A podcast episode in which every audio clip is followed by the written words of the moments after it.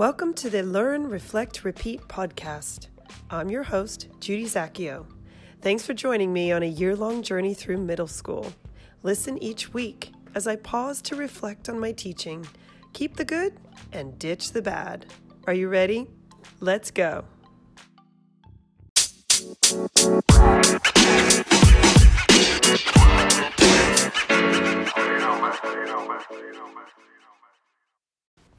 Welcome to episode two The Honeymoon is Over.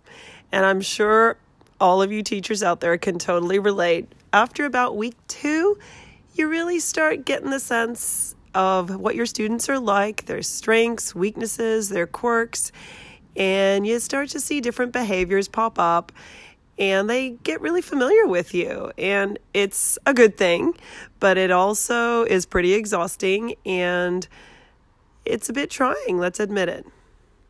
You might have noticed that episode two took me quite a while to produce. Well, yes, I've been gone for three weeks.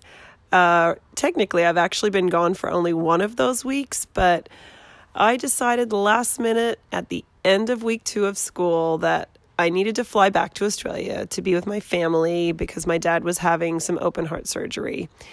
And it really did make me reflect on the importance of family and the fact that my students are going to survive without me. And I know every teacher feels like nobody could do it the way they could, but I just had to suck it up and write those lesson plans and make that decision. And it was a tough one because it was so soon into the school year, but I don't regret it.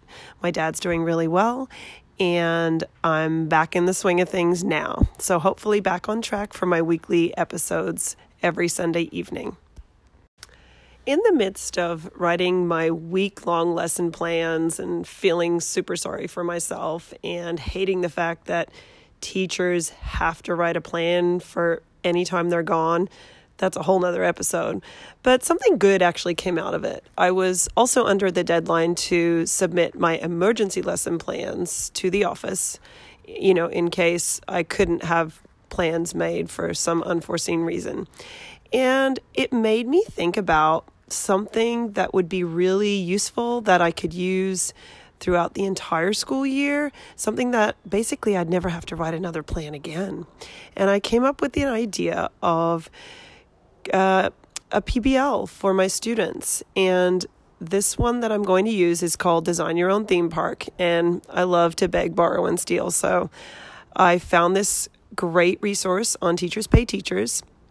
And basically, it's a fully um, encompassing unit where students do just that. They design their own theme park. It involves language arts, math, science, every subject area you need and you need to cover in a school day.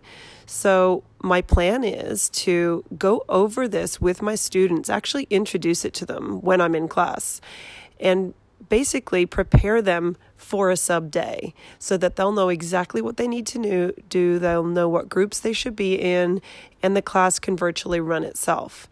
And my plan is anytime I'm gone this year for a professional development day, if I'm sick, if something comes up, the students will know oh, it's go to the PBL. It's lesson um, design your own theme park day. So I'm hoping that they'll get a few days throughout the school year and then at the very end of the school year, that last week when you're just not sure what to do, especially in middle school because the grade book's closed, I'm going to use this as a way to wrap up the school year and we'll finish up our projects and present them to each other.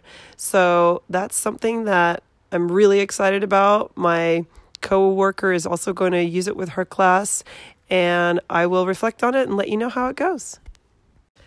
A couple of highlights when I'm thinking back on this past month of school, things that are going really well, are some new things I'm trying in the class. One of them I'm calling Daily Twitter. And of course, I got the inspiration from myself rejoining Twitter. And I thought, you know, it'd be great to have the students give me their opinion on something in a really quick, easy fashion on a daily basis and we share out with the class and we have a quick discussion and it's just a good way to kickstart the day. So every day I write up on the board something that they have to answer and I provide sentence frames for them, especially for second language learners that's helpful. And they write it down on a post it note and then we share out in various different ways, either whole class or with a buddy, and then they post it to the Twitter wall in my classroom. And at the end of every week, we gather up all the tweets and they uh, transfer those to their language arts notebook so they have a record of all the things they've talked about throughout the year. Um, another thing I've tried, which I'm really enjoying, and the kids have gone crazy over, is Flipgrid. If you haven't used it yet, it's a video response tool and the possibilities are endless. Again, another really great thing for us second language learners.